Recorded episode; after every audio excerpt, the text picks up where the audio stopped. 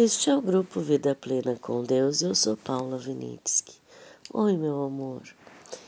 Hoje a gente vai ler Mateus 6, do 31 até o 33.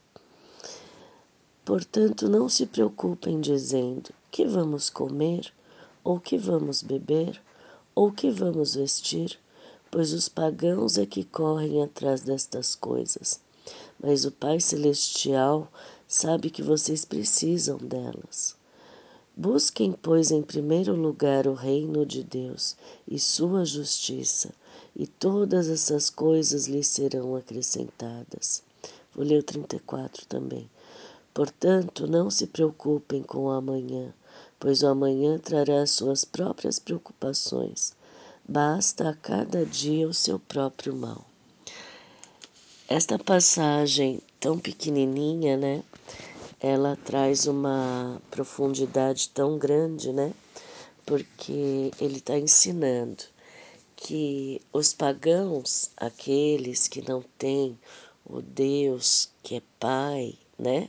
Que não tem Jesus que fez tudo por eles e que não tem o Espírito Santo vivendo dentro da gente, eles se preocupam essa é a função deles, se preocupar. Por quê? Porque em quem eles vão confiar? No rei deste mundo, né? Que por enquanto ele está reinando. O rei deste mundo, ele é tão oposto a papai, Jesus e o Espírito Santo, que tudo que Deus, Pai, Jesus e Espírito Santo tem de amor e misericórdia, ele tem o oposto. Então, eles têm que se preocupar. Quem não tem papai, Jesus e o Espírito Santo, eles têm que se preocupar sim. Porque não vai vir nada de bom, né? Do, do rei deste mundo, né? Eles vão ter que se esforçar demais, eles vão ter que buscar as coisas pela própria força, suando muito. É este o caminho de quem não tem Papai, Jesus e o Espírito Santo. Agora, nós que temos, né? Então, Jesus estava falando. Vocês não precisam. Qual foi a dica que Jesus deu?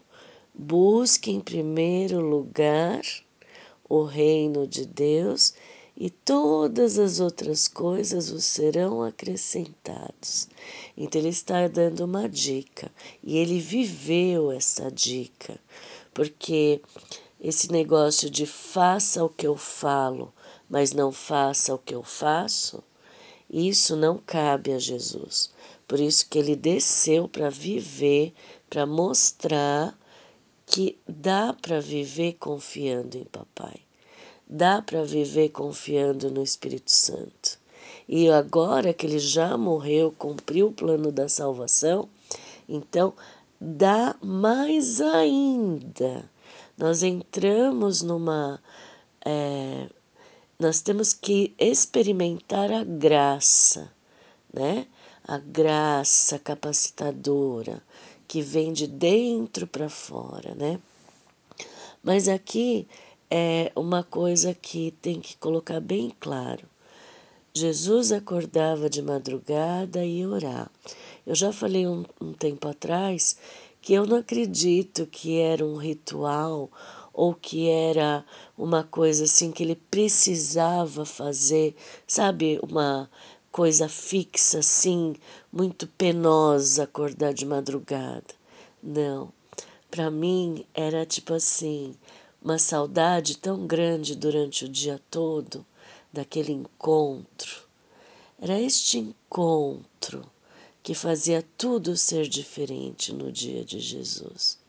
E os discípulos perceberam isso, que a única coisa que eles pediram para Jesus ensinar foi: ensina-nos a orar.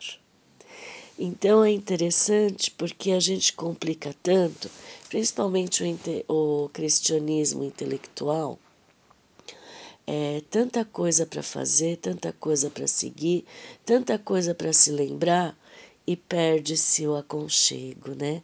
Perde-se o des desfrutar. E Jesus não perdia isso. Jesus não estava se importando com aquelas regras que o judaísmo tinha. Ele estava fluindo, ele estava desfrutando. É claro que teve momentos que ele também sofreu, né? Mas é, tudo, por exemplo, o cansaço.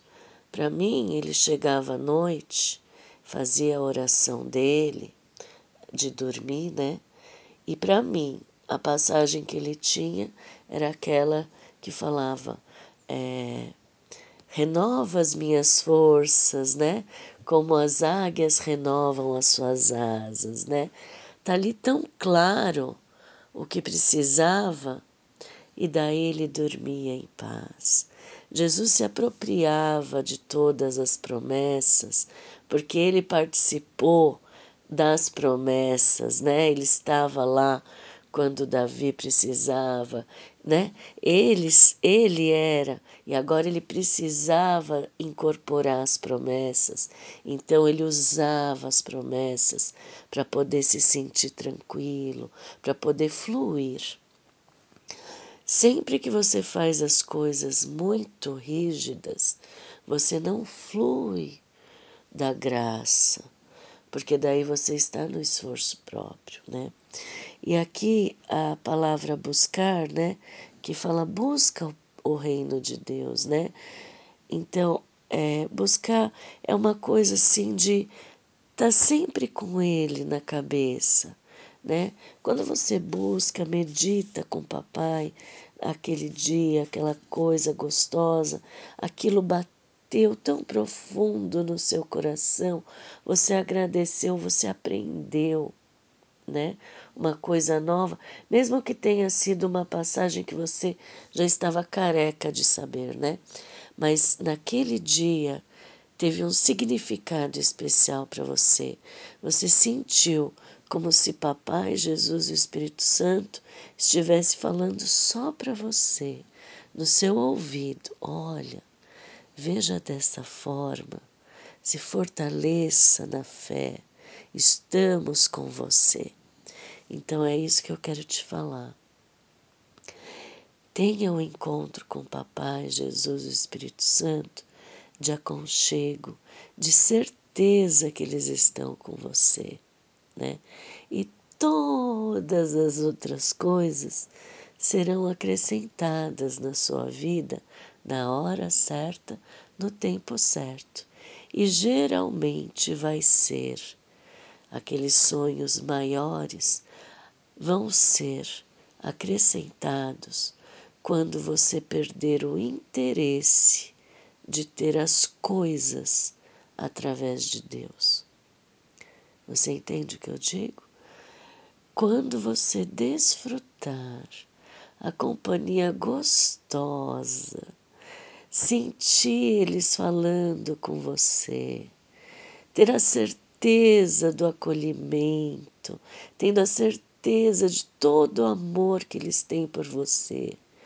Quando você tiver essa consciência e, tem, e parar de pedir as coisas para eles, porque quando a gente pede certas coisas, nós estamos com interesse nas mãos, nas bênçãos deles. Mas quando a gente largar todo esse interesse, seja por saúde, seja por dinheiro, seja lá pelo que for, promoção, né? Porque a gente procura papai mais continuamente quando a gente quer alguma coisa, né? Então, quando a gente parar de buscá-lo para ter qualquer coisa e falar assim para papai: Bom dia, papai. Obrigada por esse dia.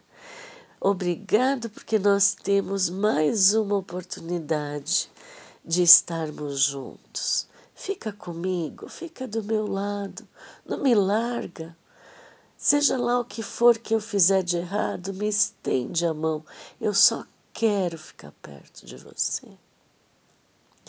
Quando a gente começar a orar mais assim, mais de papai virá. E o mais importante de tudo, tudo que vier não vai ter a importância que tinha antes. Porque a maior importância do seu dia é estar ao lado deles. Tá bom? Um beijo e até amanhã.